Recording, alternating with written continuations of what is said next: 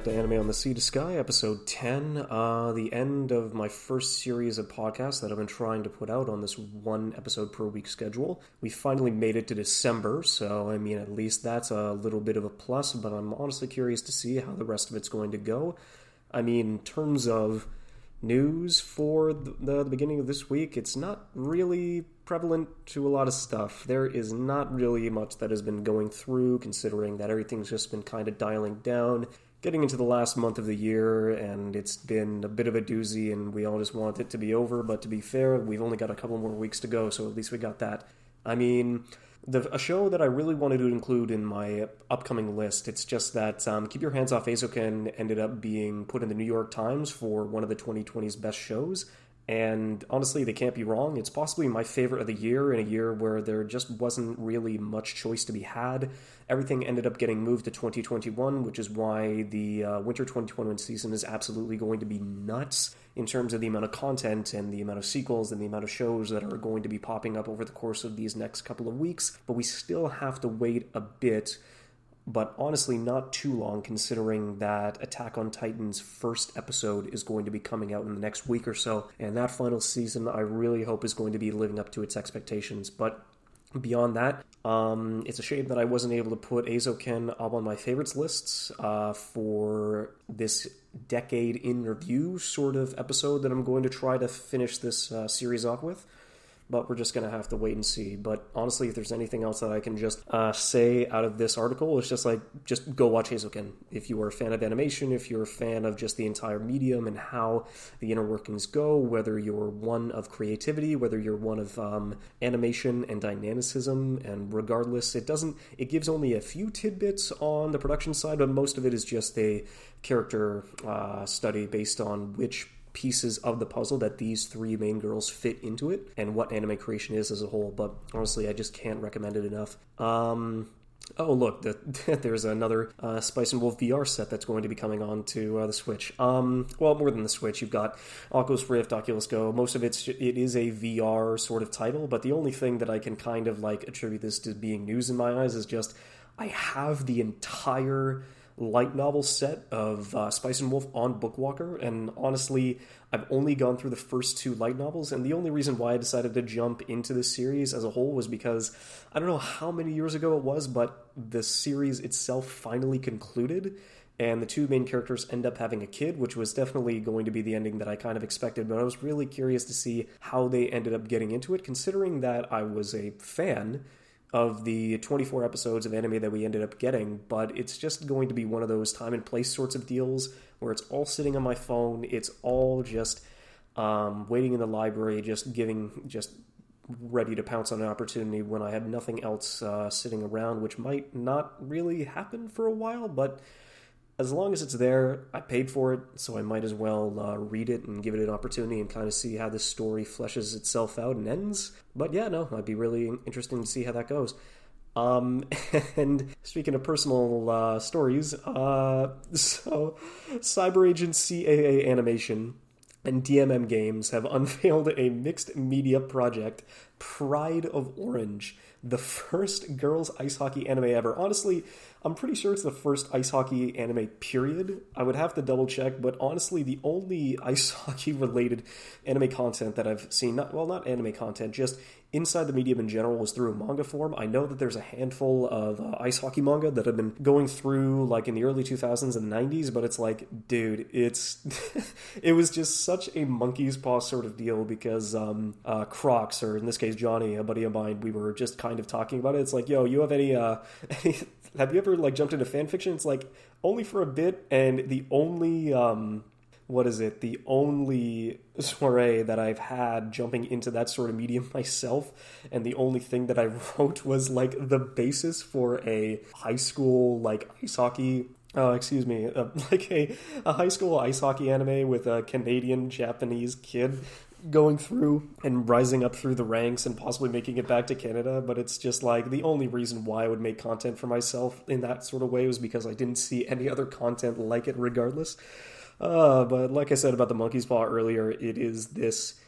It's more, I have a feeling, going to be a cute girls doing ice hockey things uh, because it looks like uh, there's, I'm pretty sure, was it six or was there seven?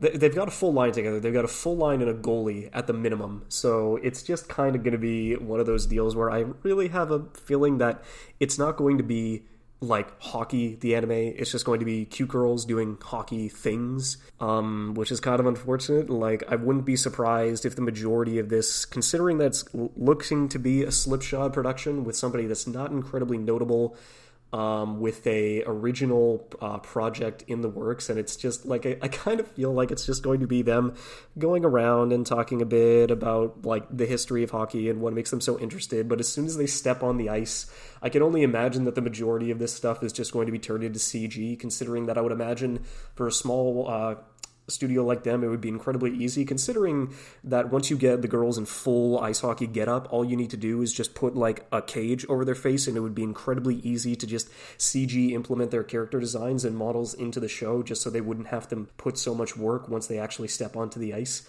So that's just going to be I don't know. It's it is the most bare bones like trying to pander to whatever small hockey audience there is in Japan, but you know what? If this is all I'm going to get, then I might as well watch this once it comes out in either late 2021 or early 2022. Oh my god. I just yeah, no.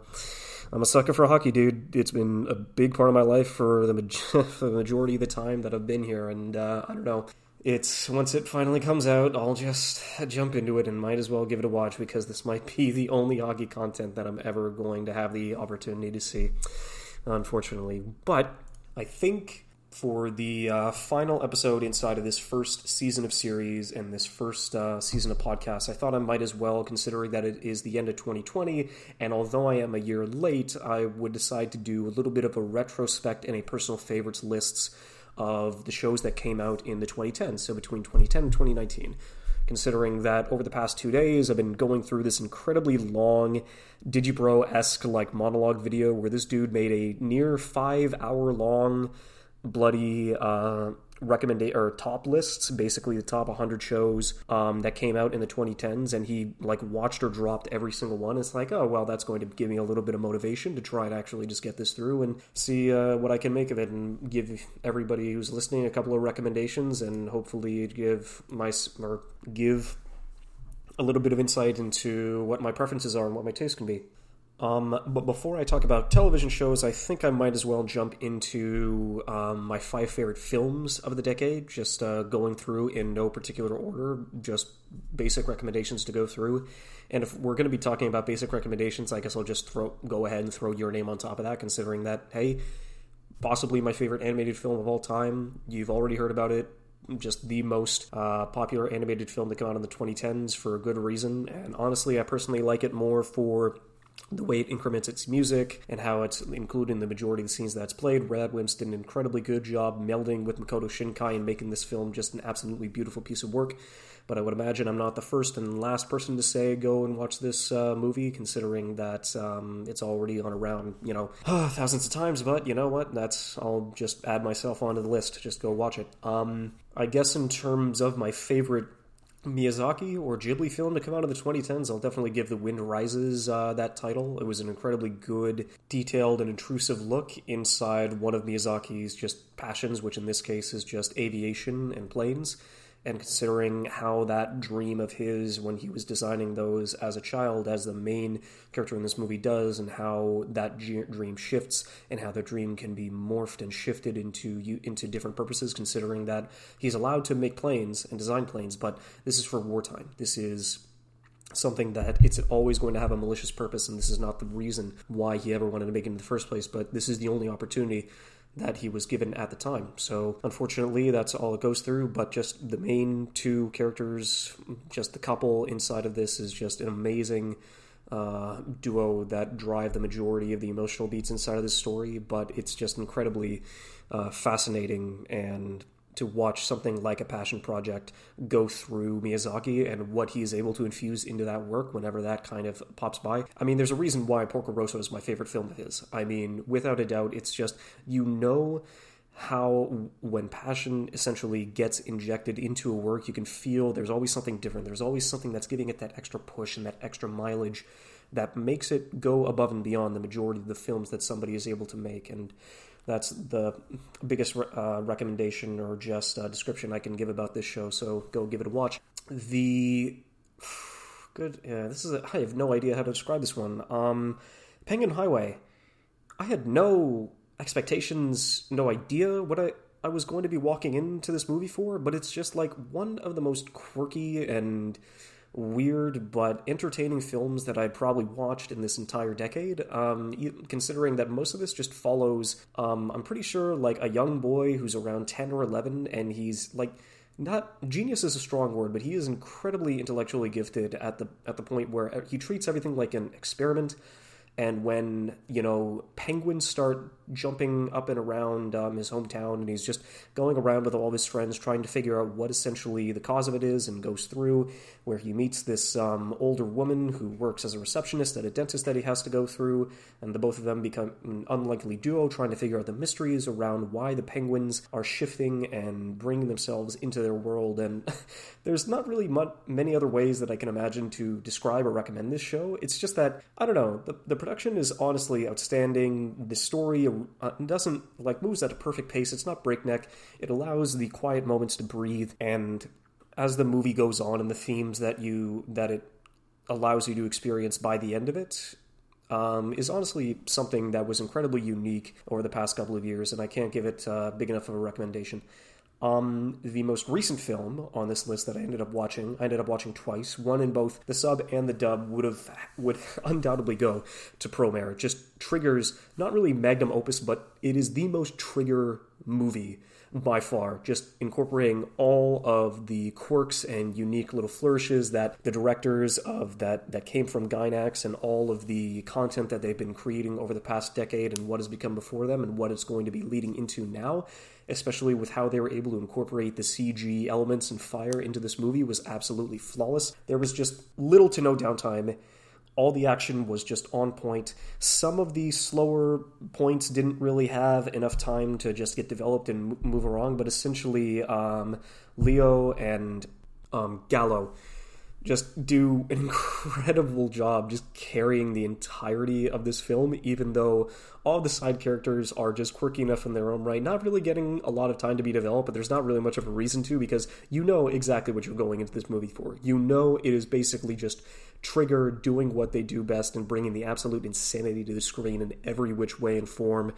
Uh, the soundtrack was absolutely fantastic to jive and jump around to. Um, I would imagine there were a handful of people that were kind of annoyed when people would start singing this in the theater, but that's honestly, which I would probably get a little titled, but it was probably like one of the best uh, theater experiences I had in the decade, considering that it was just so hype and everybody knew exactly what they were getting into as soon as they walked into that theater. And I mean, it's the only movie on this list that I ended up going back. Like, I watched this in theaters twice, once in sub and once in dubbed. And the dubbed was also just a fantastic rendition and a really good adaptation, which probably one of the reasons why I ended up like jumping into it was because I wanted to pay attention more to the visuals and I didn't have to read because there's just so much happening on the screen all at once and the fact that I only had to listen to the characters and just take in everything that was happening was honestly a, just as good of an experience as I had the first time. But I don't know the dub was really solid and really did a good job trying not really replicating but putting their own spin on the characters as well and they fit um, each of their own respective roles to a T. So that's uh, definitely one of the one of my favorite experiences, uh, film experiences over the past decade. Um, although second to Your Name in terms of my just below for my favorite uh, film of the 2010s would definitely be Night is Short, Walk on Girl, and as much as I would like to say it's mostly just a sequel to Tatami Galaxy, not really. It is definitely its own thing, just following, uh, following, which I'm pretty sure her name, her name is just Otome. Like her and the main dude don't end up getting names. They just are characters involved in this world on one crazy night going around Kyoto that involves drinking. Involves uh, involves incredibly old uh, pornographic material being sold in the underground. Involves um, a drinking contest uh, going between an old man and the passions of youth being put head to head in a duel of perspectives. Um, it goes through. There's a college, uh, college university play that is happening in the middle of all this, where the student council is trying to shut them down at every turn, but they seem to be having an edge. Like there's just so much jam packed and so much fun and kineticism inside of this film that there's just nothing else that is quite like it in inside this decade. And if there's any um, I guess it, I don't have to recommend uh, Masaaki Yuasa's previous works. Like, I mean, you don't have to watch Tatami Galaxy, the uh, series, in order to go and watch this to have a good time. But the fact, like, he how he incorporates references to all of his previous material and all of his works all into this one piece is just it was so nice to just have all of those callbacks just being added on to just add to the experience. So it was an incredibly fun time probably my second favorite film of the decade only second year name and i would definitely give that a more wholehearted recommendation.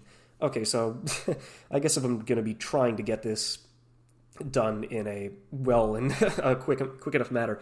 So I'll go through a quick handful of honorable mentions before I get to the top uh, 20 series that I have for the 2010s, and all of these are in no particular order. And I mean, for own honorable mentions, sure, I'll just get to those now before I just keep on going randomly. So it's weird because Fate Zero. Uh, Steins Gate and Tatami Galaxy all fall under the same category of these would all have probably made the list if I had like rewatched them recently because I mean I watched all of these shows. Steins Gate and Fate Zero probably back in 2012 and Tatami Galaxy in 2013 and it has been a long while since I've rewatched them and I know that the quality is there but it's just a lot of it a lot of the um what is it? Just the specific details and how everything pulls out in those shows. I know that it's a good watch and I know that at some point in time if I ever decide to jump back into those stories I will have a good time but it's just I don't have enough to go off of with them in order to like uh, confidently put them on that list. So that's kind of unfortunate, but those are all good recommendations. Fate Zero being a fantastic prequel to the Fate series with an entirely different tone and an entirely different writer to give a good new spin and a new take on the series that hadn't necessarily been done before. If you had seen uh, any of Fate Stay Night or Unlimited Blade Works, you already know how the story ends, but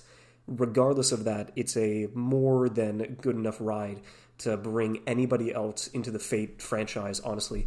Tatami Galaxy, like I said before, is just written by the same dude who did Night is Short, Walk on Girl. It includes the characters, it has a lot of callbacks. All the callbacks from Night is Short essentially uh, owe it to this film, in, or this, this series in particular which is essentially just about a dude in university already going to, through two years of his life inside of it, and he's already halfway there, and he feels as like he hasn't accomplished anything, and I'm already just just uh, splitting it off and rambling into the abyss. But honestly, from all that I can recall, especially it having possibly one of the best anime uh, endings of all time, like just being able to tie everything up together so nicely, considering that the show just follows him in his last two years of university and he goes into different clubs into different scenarios into different one into different events and activities that defines the last few years of his uh, uh, university life. But it time loops at the end of every episode and he goes to and so he tries this and then he tries this and then he tries this and somehow there it's all able to coalesce into like possibly one of my favorite episodes of anime period in the final episode and kind of just give this message of essentially even though I wasn't able to take it to heart I watched this in my first year of uni and it the messages definitely didn't stick because I was just a fucking idiot. Um but it's just uh it's a definite positive outlook on how you can actually let these experiences define you, and it's definitely a good recommendation to go through. Um, I think I would definitely uh, go put Steins Gate on on this honorable mentions as well. I mean, Nick, a buddy of mine, thinks I'm pretty sure it's one of his favorite series and still is, but it's like, man, after going through like I haven't rewatched it in eight years ever, not a lot of people liked Steins Gate Zero, and but that doesn't necessarily dip on the show's quality here. So I'm gonna have to go back and give it a rewatch to actually like confirm my feelings on it. But at the bit, but afterwards, I'm pretty sure it was in my top 20 before I made this list several years ago. But we're just going to have to wait and see how that goes. Um, Sound Euphonium, also an honorable mention, goes through on just the quality of its um, production alone. All the characters are interesting. The potential relationship that would have been able, that I hoped would have blossomed by the end of the first season was like one of the best bids in terms of like also one of my favorite episodes of anime, uh, leading through the festival arc. But yeah, the second season I definitely would give a lot of props considering that I was definitely invested uh, through the competitions that they were going to go through, and it's honestly one of Kyoto Animation's uh, best works by far. You're going to be seeing a couple of those uh, moving on, but just uh, you'll just have to wait and see on that. But I think the last one, even though it's only had two seasons to its name, and the second season came out in 2020, um, Kaguya wants to be confessed to, definitely is one of the best comedies I have seen in anime period. I mean, I was an incredibly huge fan of the manga before the first season came out, but the fact that the director, who was a similar, who was the same director on a show that's also on my uh, top twenty list, um, who's notably known for drama, decides to come into a romantic comedy and in, infuse just so many of his uh, quirks and his unique style to make all of the panels inside of the manga just pop in its own distinct way, but has a really good, but he has a really good example of staging and letting the situation play out.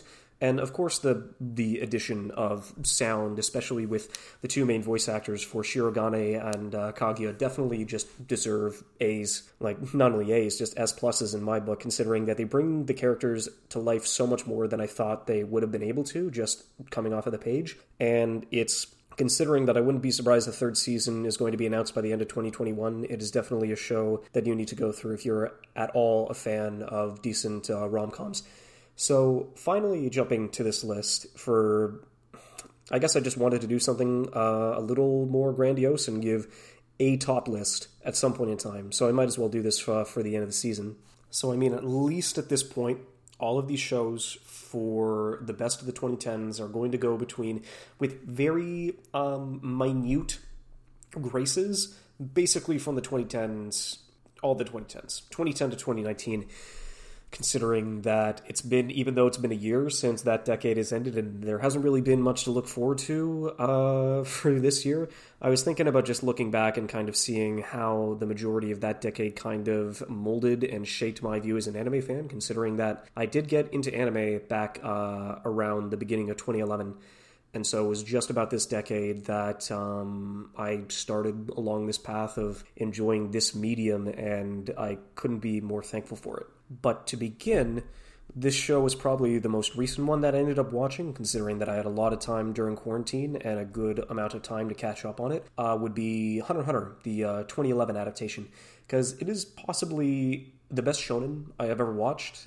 with the amount of episodes that they were able to go through. I know that uh, the manga is just mostly on hiatus, like given the Berserk treatment, and it's just off and on, and there's not really much that they can do about it considering Togashi's health.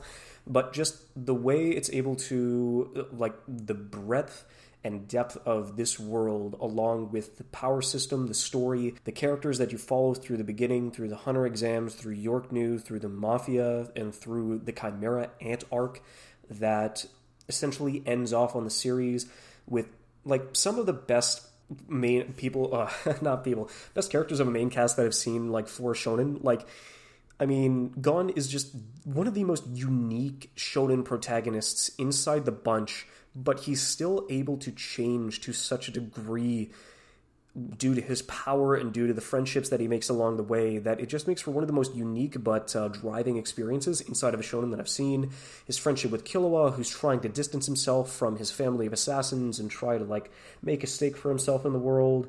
And just eh, the two that come a guy, Leorio and Kurapika, that each have their own motivation and drives, just give more than enough depth to uh, this main cast to stretch out for an entire lifetime of uh, of this story. And so it's kind of unfortunate that the story in of itself is not completed and most likely never will.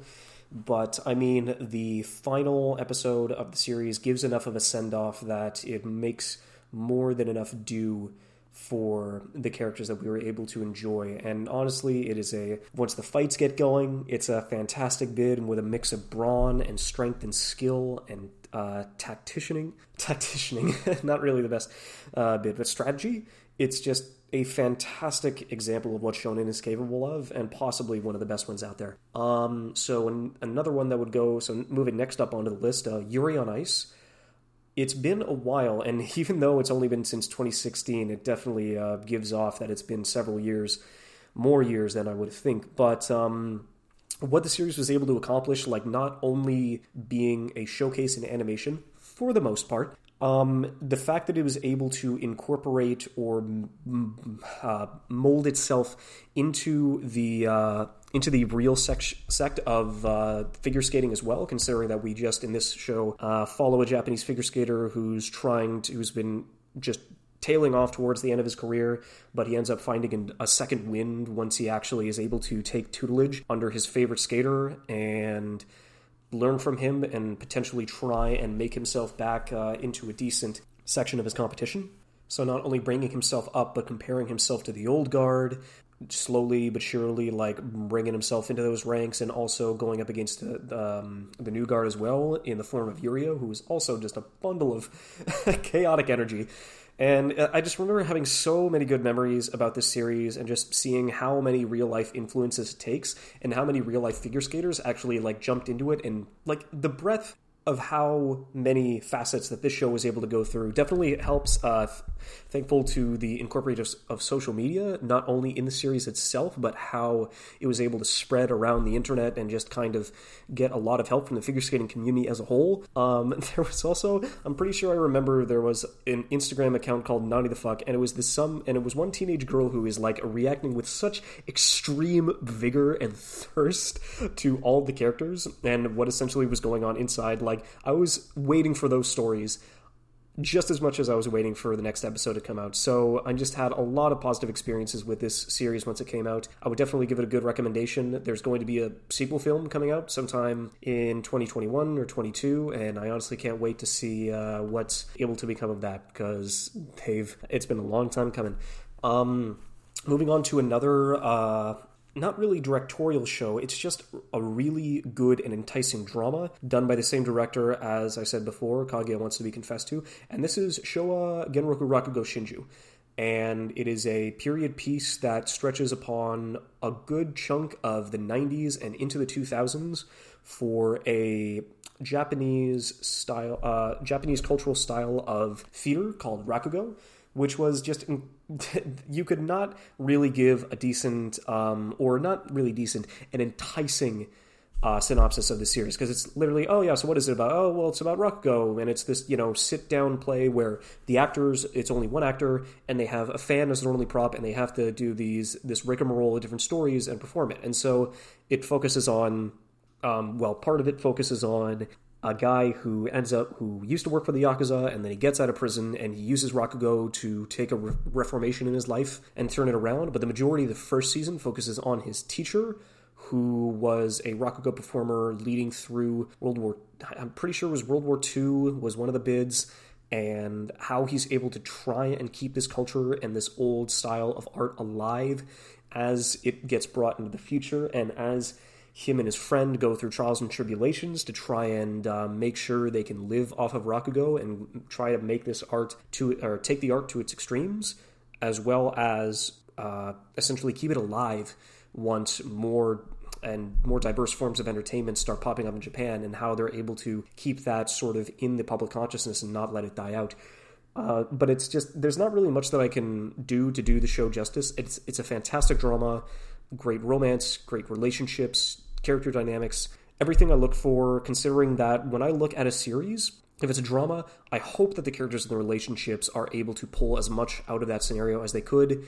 In terms of Kaguya, I definitely uh, put that up on a pedestal, considering that if you're a comedy show, you need to create some of the best and funniest scenarios, but not only just go it off page for page. Do what the director for this did and essentially bring use every modem of tools at your disposal considering that not only is it an anime in that case you have to use the com- uh, comedicism of the voice actors and actresses that are going through. You have to pull the camera you have to direct the scene you have to bring color and sound and edits into it to bring out as much of its potential.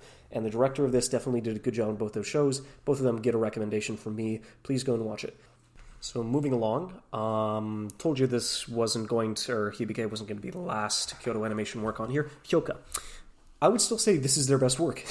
For um, take that as you will, it is probably their best uh, television uh, television anime adaptation in terms of just the breadth of the characters, uh, the mysteries that they're able to incorporate into the into the show, and how that uh, changes the character dynamics. But not only does that, but bring them closer together.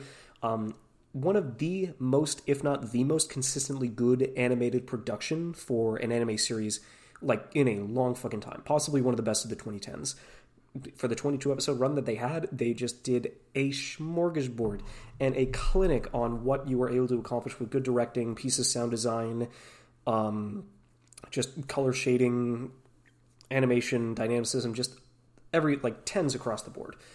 Uh, it, it, was really it was really fun on rewatch, and I think it definitely like stuck in my top in my top 20, considering that I watched it when it was airing back in 2012, and then gave it a rewatch in 2015 and then gave it another rewatch in 2018 it's like oh so after like just after getting into uh, the anime sphere in of itself, like you would think now that I've seen more, you know, rom coms or mysteries from based in the high school that this would drop in quality. It's like no, this is this is better. This is probably one of the best high school anime adaptations that you were ever going to get inside the medium. Um, but just I guess moving on from the uh, details about it, it was more so it's based on Oreki Houtarou, who ends up becoming a first year at this high school, and he him and his friend Satoshi end up making or not making revitalizing the basic literature club at the um, not the expense at the uh, plead of one of uh, the girls that have essentially been holding it together, uh, Chitanda, who is very like enrapturing to uh, Houtarou. Like he he just takes up on it immediately, even though he's a guy who really wants to just keep his energy conservation low. Which in this case, the most um, bare bones and laziest way to say that he is lazy as fuck. Um, but I would definitely give this um, one a good recommendation in the sense that it's probably one of like it is still the best I think TV animated uh, production that Kyoto Animation has been able to go through and create.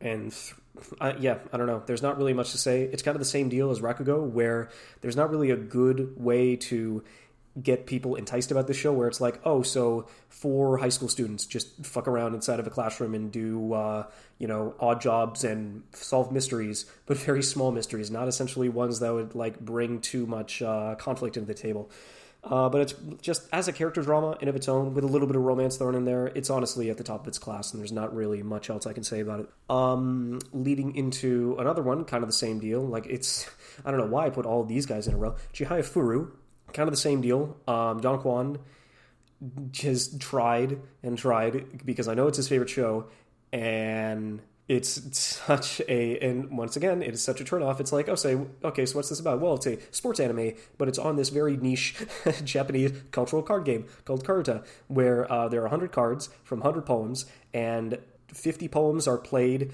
on the board uh, 25 on each side and you have to slap away the card once you hear the speaker go out the uh, read out the first verse of the poem and you have to respond with the second verse and the one who ends up with zero cards at the end wins. there's not really much that you can do to accurately well you can accurately describe the show. It's not going to get anybody invested. It's not going to get anybody enticed which is incredibly um, unfortunate because it is a fantastic drama. It is a fantastic romance, I guess, considering that it's one of the parts that still comes up every now and again. But I'm thinking, man, just get away from this romance. Just bring me back to the uh, bring me back to the card, uh, bring me back to the sports uh, dynamicism, and get me back to the action. I would definitely go and like same deal really good aesthetic and design, kind of similar to Hyouka. Um, like incredibly colorful, incredibly dynamic. There's just a lot of good notes, and all the characters are extremely lovable. It's kind of the same deal, whereas through Hyouka they have to bring in enough members for a club. Uh, the two uh, two of the main characters, uh, Chihaya and Taichi, they have to get enough members to make a Karuta club at their school, just so they can get enough funding and get a place to actually stay and practice. And Arata also uh, gets thrown in because he was the one that ended up getting both of them into Karuta in the first place. But he's on the other side of the country in his own prefecture and trying to become the master of the Meijin in this case, where you have to be the best, be the best that no one ever was. And it's incredibly interesting to see how uh, these characters just keep going and what conflicts they have to face, not only in their own uh, card games, but in the relationships that they have to bring as well. And in terms of love triangle, I'm definitely going to be a Taichi gang. You really can't bring me away from this, considering that him and uh, which which really sucks at the moment, considering that we are left off of a cliffhanger at the end of season three, and we know that there's going there has to be another series or two because it isn't completed. But even though that's a little bit of a knock on me for not being a complete story, I just based on how hype season three was that came out recently this year, it's just one of, if not the, uh, just one of the best sports anime, I guess, to just put it uh, plainly. Uh, so I definitely give that a recommendation. Moving on to something that's a little more easier to sell, and one that, of course, is going to have its final season popping up uh, in, geez, like I think in the next week, it's going to be Attack on Titan. Um, so I watched this when it was airing back in 2013 and didn't really think much of it. You would probably at the time call it like the Game of Thrones of anime, considering that everybody else was dying off left and right, and it was incredibly dark and grimaced, and all the characters have to have to rely on each other in, in through this dark time and this like weird dark fantasy sort of scenario where humanity has been all but extinct and they live in protection behind these walls and they've been doing so for the past hundred years and the only thing that at the moment is keeping them inside are these massive let's see i think it's like one one two meter to 15 meter tall man-eating titans that essentially just keep humanity at bay. And it's it's incredibly easy to get somebody into this as well as it being on every single streaming platform imaginable.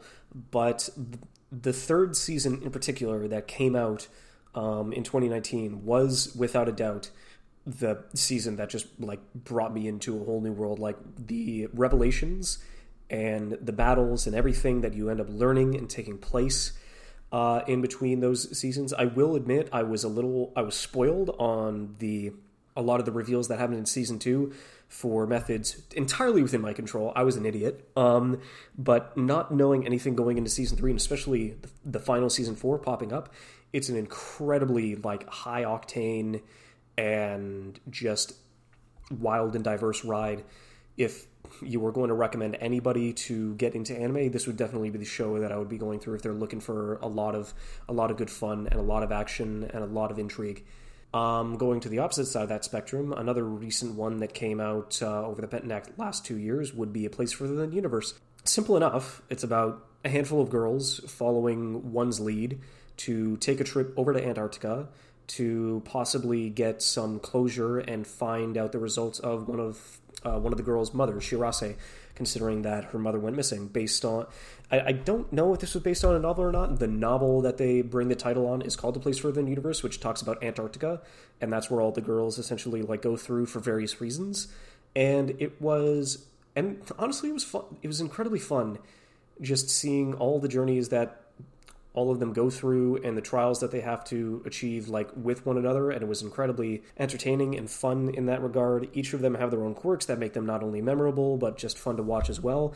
The only knock that i can kind of get give this show is that it tries too hard to get a cathartic moment at the end of every episode. And if you're doing this for which i think was 13 episodes long it definitely didn't need that many in order to be it's like yeah i don't have to be afraid anymore or i can trust in the sanctity of my friend like you didn't have to make some grandiose statement at the end of every episode. If you did it like once every three or once every four and spread them out honestly that would have done the show a lot of favors but when the moments hit they hit hard especially within the last two once the story concludes and we're trying and we're just getting to the end of this long of the long journey that they were able to finally achieve through others uh, compassion and determination it was more than enough of a good ride and definitely one of my favorites of the decade. I guess moving on to something else that's also going to recently finish up not not in this decade but the decade next um, fruits basket. It's it's it's two seasons in uh, there's only 13 episodes, I think, left, which are going to come out within the next 18 months. And I still think it's just my favorite shojo of all time, no question. Um, I didn't, I didn't read the manga. I didn't watch the original. I think it was 2006, around 2006 anime adaptation. Considering that I just took look one look at the character designs and was like, "Yo, this is not it." so, so even though I was a big fan of shojo. I didn't necessarily give it the opportunity, and then I can't remember if it was um, 20, uh, 17, around 2017 when the first season came out, it was like, oh, so this is why people are touting it as an incredibly like well written piece of work and possibly one of the best shoujos of all time. Considering that um, the major, the vast majority of the characters, even though they have a wide cast to work from, the main ones definitely do their work and follow Tohru and give Tohru the strength that she needs. But I mean, so um, so shojo kind of reverse harem, I guess. Not really reverse harem. Most of it's just a love triangle, I guess, in this case. But we have Honda. I uh, Chita, not Chitanda, not Chitaru. I can't remember her last bloody name, but Honda um, is a high school student and she's homeless because both of her parents are dead, and her grandfather is currently in the middle of uh, what is it, doing renovations on his house, which is where she used to live. But she ends up getting taken in by the Sohmas, who are this rich traditional family. But the twist is that anytime one of the yeah, but they are cursed and cursed in a weird way. Anytime any of the um, somas interact with the opposite sex, it's essentially just like I, I guess embrace because they've they've held hands, they've like done a lot of uh, like just basic skinship, but if they embrace or hug one of the opposite sex, they turn into one of the 12 uh, Chinese zodiacs. And then in this case, one of the dudes of the main triangle is the one hanging outside of the Chinese zodiac, which was the cat. And they do an incredibly good job, like, melding this. Um, so Kyo and Yuki are essentially like the two main love interests inside this love triangle, and they both do an incredibly good job um, getting over trying, at least, and succeeding more often than not now that we're getting to the end of it to, of absolving their trauma considering that trauma and horrible familial relationships are essentially the backbone of a lot of the drama and the basis that a lot of this story rides on but it does it with such apt finesse and just gentle uh, embrace that and understanding that it's definitely something that you can't help but get teary eyed over.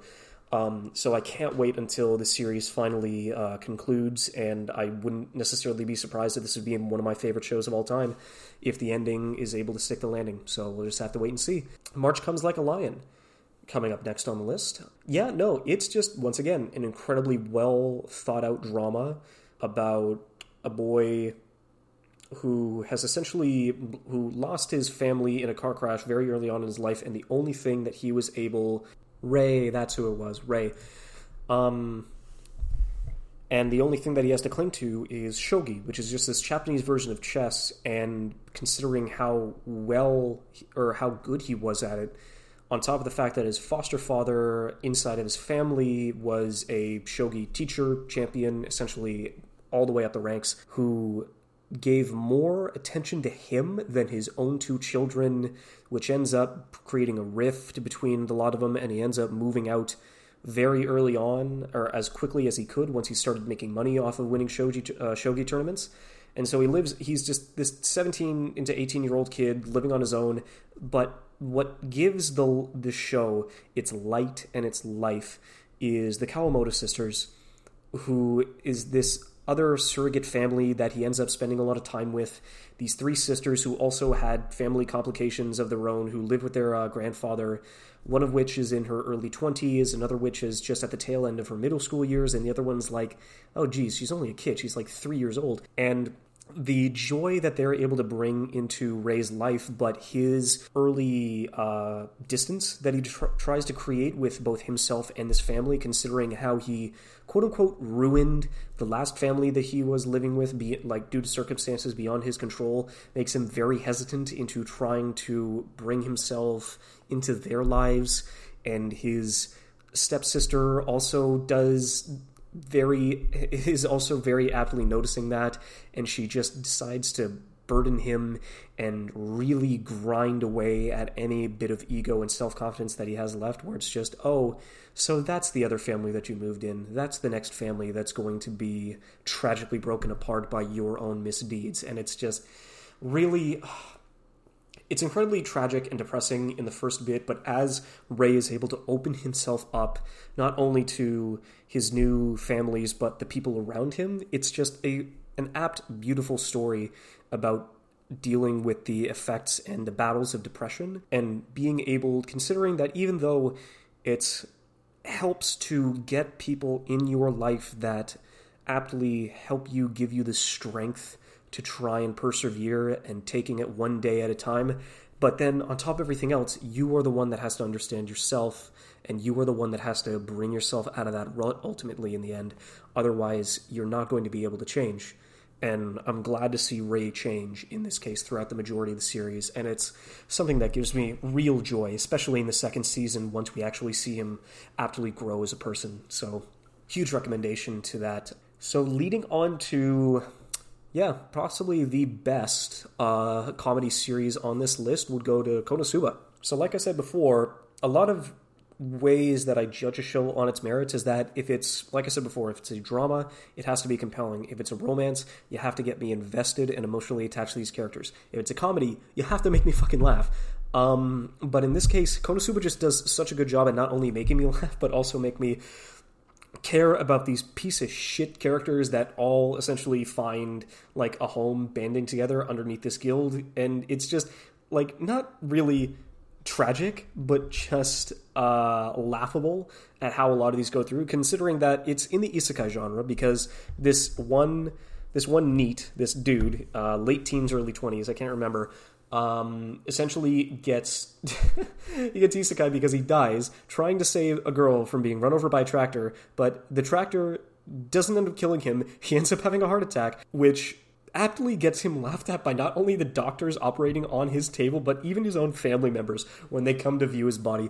And so he, so him and in this case this one angel who he brings with him I guess not angel, a goddess more like it, into this like fantasy RPG style uh, system of a world, and now he has to work himself up from the bottom and like meet another eccentric and colorful cast of characters and just to try to get on. Like everybody everybody's a piece of shit to each other for the most part but they aptly grow together as a group and it becomes like even with its references and the realization as well as um, just the total idea that yes, this series knows that it's trapped in a isekai in a fantasy world, like so many other shows that came before it, but it actually uh, recognizes that and brings that into its comedy more than most can. So it was an incredibly fun and entertaining time. The what is it? I think it was the movie that came out either at the beginning of this year or at the end of 2019 was also an incredibly fun to watch, and it's oh, dude, just the energy uh, the comedic timing and the way the show has been directed and how the characters interact with each other is something that you can only find in this show, and it and more than enough deserves my recommendation. Um, so Tamako Market, I said that Hyouka was my favorite Kyoto an- or no, Hyouka was the best Kyoto animation work. Tamako Market, as well as its uh, as well as its film, Tamako Love Story is my favorite uh, by far. It is just such an incredibly warm and fuzzy and wholesome series taking place in this little family market where Tamako, who even though she her late mother passed a couple of years back, she runs this mochi shop with her father and has a really good relationship with the boy living across the street that also is the son of a mochi owner. And so everybody inside of this community is just so familial and connected and just generous to each other that everybody is essentially their own extended family and it's just it's uh, like it's just a cute girls doing cute things show. Like sure there is a plot that shows up at the at the first episode and at the last episode, but when one of the ultimate messages of the show is just like you don't need to have this grandiose thing. You can still be happy in the world that you are right now and you can just live through with that considering that this is where you are happy and there's nothing wrong with that. This is essentially how you want to live your life. And to be fair, having that having that opportunity and showing that you can essentially just be happy with what you have now was just such a warm and uplifting uh, message by the end. Especially how we get a little bit more of the romance for for better or worse. Like some people don't like how the romance is uh, more accentuated inside the movie, and that it shouldn't re- and it didn't really need to exist. But honestly, the relationship between um, Tamako and Mochizo is just definitely so warm and so wholesome, and it's just one of my favorite watches by far. But going into a little bit of darker territory, Made in Abyss definitely did its duty in creating like one of the most engaging and mysterious fantasy worlds that could still very well like exist in our own um, being based around this abyss that has only been explored so deeply, but only due to the fact that you cannot come back alive or you cannot come human if you go deep enough. Considering that the deeper you go, the harder and harder it is to make itself make uh, to get yourself back out of it. But the notoriety, the treasures, the riches, every like uh, just the legendary status that you were able to get, depending on how deep you dive into this abyss um, is more than anything to a lot of the people that exist inside of this world. Um, and it definitely is a good. What was it? It does a good job, even though. Even though the main characters are children that don't really seem equipped to the job, they've been living inside of this, uh, not monastery, but just um, living inside of this foster home that trains them in a way that they would be able to survive uh, the depths. Considering that our main character Riko and Riko, she's young and naive, but she's competent, which is something that you rarely see. And the only reason that she's even able to live or even navigate the abyss in of itself is when this metal robot boy, Reg, ends up not really metal, but just robotic, comes out of the abyss and saves her life. But now that she realizes that she has an opportunity to go see and explore the deepest depths into the abyss, now that she knows that possibly her mother is waiting down there for her, it's just incredibly enticing and rich story that is waiting to be told. I mean, in terms of just the production in of itself, there was a lot of um, there was a lot of ex Ghibli people that did a lot of the uh, environmental and terrain design. Um, it's either I think it's Ko Yoshinari, the brother of Trigger director Yo Yoshinari, who does a lot of the monster designs, and he does an incredibly fantastic job at making and bringing those to life. And the soundtrack by uh, Australian native Kevin Penkin just adds so much to this series that it would just not be the same without. So a huge, sorry, a huge recommendation. And now we get to the orange section of the list, um, Studio Orange in this case, and I'm going to start off with Beastars. Uh, even though I know it's from a long running series that I know is still ongoing, and we've only got 12 episodes, and it's just the very basics at the beginning of the story for the relationships and the events that we know are going to go forward, dude, it's it's just so fucking good. And Studio Orange did a really good job um, bringing these anthropomorphized animals to life. So I mean, basically, the story revolves around um, this entire like imagine Zootopia, but people call it Zootopia, but horny because um, it's it's the same deal. Anthropomorphized animals are living in a society where carnivores and herbivores uh, coexist, and it follows this high school based wolf named Legoshi who ends up uh, just not really falling in love, but just going through the majority of his life trying to figure out what he is and how to battle his own animal instincts because he's a wolf. In stark contrast to Louise, who is a stag, but he is a herbivore. He is he is close to the bottom of the food chain, even though his charisma, his enigmatic stature, gives him more presence than most of the animals in the school can, and which is why he's trying to become the Beastar, who is the de facto leader of the society that uh, goes through the majority of this. Man, I'm really running out of uh, running out of juice for my voice here. Um, but it's just and the uh, white dwarf rabbit Haru, who is in between them, who is a well, she's a rabbit. She's a sex addict, but she's given more than enough characterization as to why she is the way she is inside the society that deems her incredibly weak and small and just more than enough and is only meant to be consumed. It's just the story in of itself. It, it has a handful of shojo elements, especially when it comes to the later half of the season. But what it is able to accomplish and how all the characters are able to fight against their own ambitions and their own uh, carnal instincts just does an incredibly exceptional job and is a fantastic bit of storytelling in comparison uh, to The Witch. Um, and then on top of that, the second season is going to be airing at the beginning of 2021, so in a handful of weeks, and you know that I'm going to be immediately jumping on that the first day it comes out. And part two of the orange section of this list, Land of Lustrous, possibly one of my favorites of the decade, if not all of anime uh, what they were able to accomplish, considering that this was this was Studio Orange's first solo um, lead production that they had, and what they were able to accomplish in terms of production wise, uh, design, molding, modeling a lot of the characters, and like being able to tell the story as well with the uh, inclusion of color, dynamicism, and the music that is also involved in inside of the show is nothing short of just breathtaking and mesmerizing and fucking insane. Um, but essentially, It takes place on this small island somewhere on the earth with uh, essentially uh, gemstones. Uh, anthropomorphized, very common in uh, Orange's works, anthropomorphized gems. And they essentially live for centuries, and the only thing that they have to fear are the Lunarians, who at random times will essentially teleport into through these sunspots in the sky and try to pick up and destroy and drag the gems back to their home on the moon, which are inc- which is incredibly out there concept and uh, scenario, but it's just how the story is able to be told and the characters that we end up follow. Uh, Phosphophyllite, or just Phos, as we uh, uh, as she likes to be called, is a relatively young gem, but the trials and tribulations that she has to go through and growing up and becoming more of a character in of itself, rather than just being a lazy, just do nothing that uh, lounges around and waits for the like ends of time. Considering that she's brittle, she's weak, so she can't go into combat, but then what exactly is she good for if all they're doing is combating the Lunarians for centuries? So she tries to combat that with um, doing things that only she can do, but also getting lost and just disheveled and broken in the process. It's an incredibly odd show to recommend, but if there's, it is without a doubt one of my favorites by far.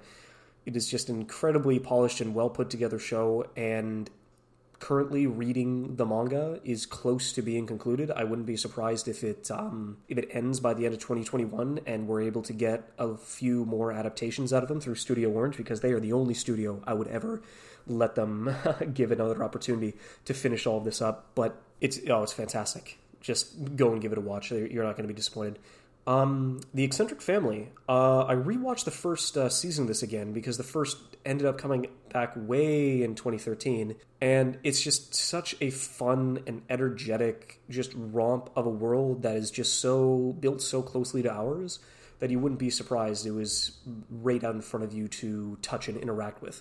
But it's essentially just it just takes place in Kyoto with the introduction of Tanuki, which are creatures who can transform into anything they please, but the majority of the time it's uh, into humans, so they can interact and live inside of the world. And the and Tanuki, which are essentially humanoid, or sorry, did I say Tanuki? No, Tengu, who just fly through the who fly through the skies and can, if they don't have wings in their back, they can essentially just levitate and use wind to the forces that not many others can uh, trifle them with and it's mostly just how a large family tries to interact and survive inside of a world where they previously lost their father who is a huge upstanding member in the Tanuki community and what how they're able to become their own selves and live under and live outside of the large and glorious shadow that their father was able to emit and how to become their own person and what they're able to accomplish inside the world and inside the stature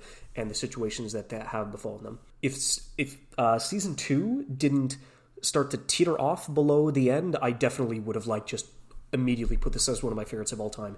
Um, the only knock that I can give season two is that it um, rehashes a lot of uh, story beats from the first season, but other than that, what they were able to accomplish and incorporate inside of their own world through those two seasons, if this is all we get, I'm more than happy about it.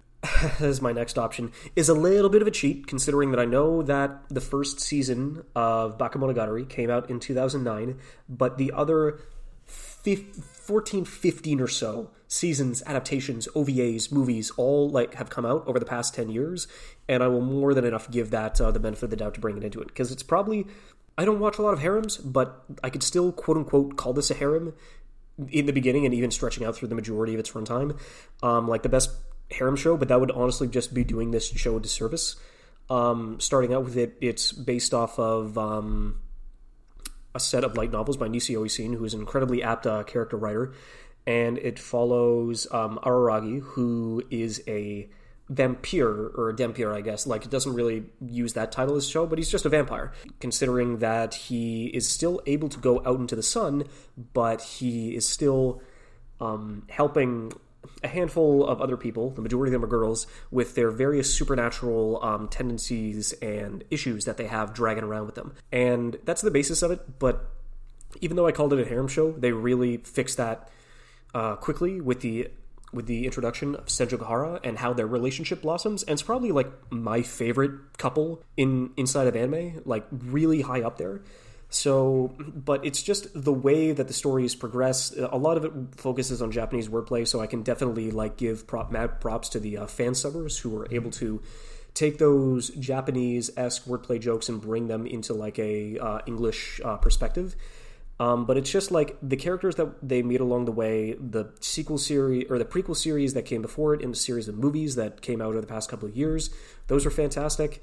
Um, there's a little bit of a dip depending on like season to season, going back and forth, but it's still just the quality that it's able to accomplish in action, in comedy, in relationships and character writing, and the romance that also blossoms through the majority of this is honestly nothing short of amazing. So there's no.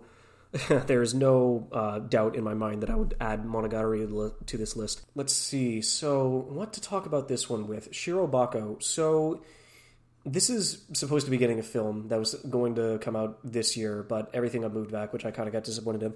But it is the most um, anime take of the industry and the production process that you could possibly get. You won't get everything, but it's essentially just following um, a small studio with the anime that they are producing and creating. And so it's an anime within an anime. Um, and it does a really apt job at characterizing and doing a lot of good job fleshing out a lot of these characters. So, sometimes also hitting a little too close for home because I think it, I think it was five different girls within five different facets of the anime industry, and it's like one of the hardest fucking cuts I've ever seen in anime. Through the first episode of this was just essentially like all these these five girls who made their own like short film, animated short film inside of high school, and they're all going to go out and do their best and try to get uh, roles in their respective careers and it just cuts from one of the one of the girls holding a fucking donut to the sky and then hard cutting to a fucking steering wheel and she is dead beat she is tired she's got bags under her eyes and she's just stuck in traffic and i'm like oh god you just can't you just can't just throw that on me. It just out of nowhere. It was absolutely so a lot of it is a so it's a adult drama based on a lot of these characters like in in their early 20s just trying to like come to terms and trying to find their own place in the world especially inside of this medium where a, a lot of the new talent that ends up coming into it just chews them up and spits them out because of how much work and how little pay and recognition that you end up getting inside of this industry. But what but the passion still shines through inside the series and what they were able to accomplish inside of the 24 episodes that they were given with nods to different industry heads and different characters and just retrospective pieces of information and scenarios that actually happened and what the industry has gone through over the past several decades all of it is brought through in full form in glorious fashion for this show. So if you want to have to take a little sneak peek inside the anime uh, production process this would honestly be a really good recommendation. Um so Run with the Wind. This show uh, made me run a half marathon. um, that's that's essentially like all I need to say. Like at the beginning, this anime got me into into running a half marathon. Um, the one coming after this will kind of give a better lead in, but at least for the show itself, Run with the Wind uh, takes place inside this university club who is looking for a team of half marathon runners uh, to take part in the Hakone Ekiden, which is basically this half marathon relay with 10 runners that have to run a half marathon each. Uh, and it's like this inter-universal, inter-university running competition that takes place uh, at the begin at the beginning or end of the year. It's it's in winter, so it's it's around those times. Um, and it follow and it essentially like follows all these different characters like still in the middle of university trying to figure out what essentially they want to do in life and what running is going to accomplish if, if all it's going to do is make them sore and make them like dragged and bruised and hurt and takes up a lot of their time considering that i would imagine a lot of them would want to spend that time a little more wisely than running a half marathon each week. But what the camaraderie that comes through with these characters and the backstories that you're able to get and the characterization and the drama that they still have to go through but accomplish in in spite of one another, even though they're all the ones that are able to make this team work and function as a unit. It was just amazing seeing all of these characters in of themselves grow as people, not only due to the help of running in competition that they have to pass in order to even get into this race in the first place, but how they're able to grow as people and what they're able to accomplish once they've all reached the finish line of their own lives and what running will bring in forward with them as well. So, like, on top of the fact that I, I dude, like, in, in the middle of watching this, I ran a fucking half marathon which was like if an anime can get me into doing this kind of activity, I've got to give it props to that. Um, which is weird leading into the second last item on this list, Mob Psycho 100.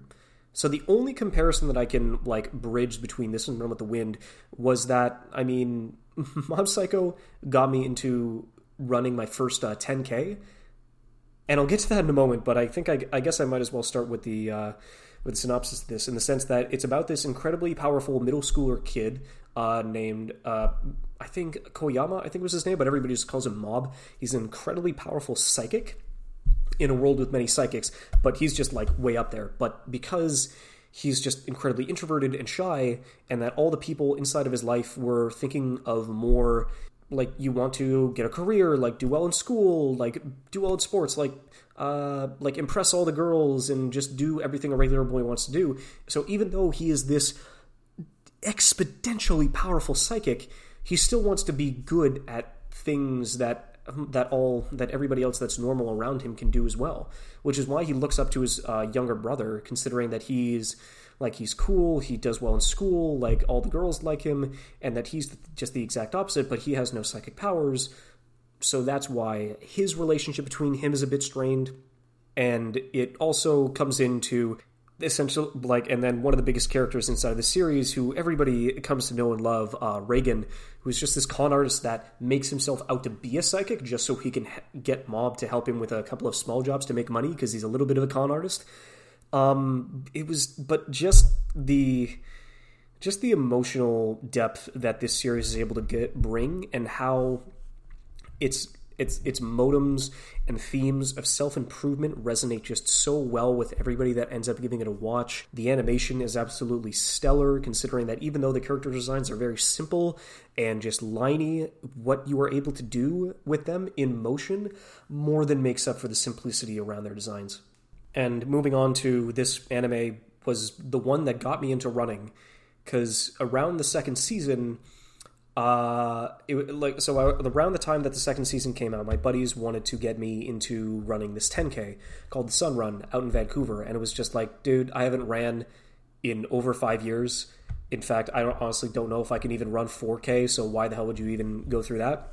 And so, in the second season, Mob trains himself to run in his uh, school's 10 kilometer run, even though he's scrawny, even though he's underdeveloped, shy, anemic to a degree, and it's like, wait, dude, this this fucking kid, this fucking kid who's pushing himself to improve himself in many different ways, shapes, and forms, just so he can push himself to his own limits and try and become a better person. Fuck, why can't I do that? And, and it's like, no, dude, you can do that. It's like, you, you know what? You're fucking right. I can do that. And so I guess like through this and run with the wind, like the shows that are able to inspire me to like just get out of my shell and do things that I wouldn't have thought of otherwise is like definitely earns a plus in my book. And so Mob watching Mob Psycho 100 ended up like getting me to run a 10k and then Run with the Wind ended up making me run a half marathon and actually like just getting me out there and trying to improve myself is honestly just an undeniable plus and a debt that I would never be able to repay. So I definitely would recommend both of these shows from the bottom of my heart. Like not only do the quality, but what they're able to inspire you to do as well. And so the last show on this list for my favorites of the decade, possibly my favorite of all time, would be Ping Pong the animation. It's been a while since I think I remember watching this back in 2014, 2015 but just the impact and what it's been able to accomplish like as a character drama and a sports drama and a dissection between like what it is to compete and what is important to you and when you have to cross the line and when you actually have to go back and think for yourself rather than others. Like it's it's absolutely ridiculous. Like Masaaki Yuasa is probably my favorite director of all time and this is so far like my favorite work of his to date and what he's able to accomplish inside of these 13 episodes, it looks a little janky at the beginning, and that's why a lot of people kind of wrote it off as at first, and so did I. But it's just like you would be doing yourself a disservice not giving the show an opportunity. Like what it's able to accomplish in its short runtime is nothing more than astounding in comparison to all the works that have come out in the past decade. Um, so I guess the basic synopsis, like based around ping pong, is we got Peko and Smile, two uh, high school students that are going through who are exceptionally good at ping pong, but Smile is just incredibly shy and just self centered and uh, like he just doesn't want to cause anybody trouble. And he holds himself back and he has absolutely no competitive drive. Whereas Peko, he's a really good ping pong player, but he's also incredibly overconfident and stubborn. And the fact that he has grown like nowhere near to anybody else that he has seen, considering that he was kind of, he was just a really big fish in a small pond. Considering that once he stopped really you know, putting his all into ping pong and having bigger and badder challengers come through, even one that he ended up looking down upon kicks his ass. A intern student from China ends up completely skunking him in a way that so skunking complete so like I think it was uh 11 11 0 21 0 that's the first time it ever happened to his life and it kind of like sent him into depression like wait a second so what the fuck have I been doing um, and what Smiles has to do because his lifelong friend Peko is now just off in his own world trying to figure out what he wants to do with his life, and so he's going to have to just deal with everything all on his own time and by himself and try to figure out what would be the best method to move forward. And in this case, ping pong is the answer to both of them. And so, what the show was able to accomplish in its short runtime, and regardless of the style, regardless of what people say about the style of animation, what they're able to accomplish through visual storytelling and how the story plays out in the end is just nothing short of amazing. So, I guess that's it. But if I really hope I can get any, I hope these recommendations will reach anybody who was just sitting around long enough to uh, give this uh, podcast a shot. I think for the foreseen future, I'm going to stretch this out from a one week production to a bi weekly production because I just don't, I'm just, I hate to say it, I'm also too a bit lazy to try and actually get the majority of this stuff going. Um, it was nice to have this kind of experiment to see how much content um, I would be able to put out in a timely manner, but I think I'll be able to get better topics and better ideas with a better time frame that I actually go to myself. So I'm going to see how I'm going to be able to stretch this out into 2021. But I'm hoping that you decide to come along with the ride and uh, join me through wherever this goes. So thanks for listening.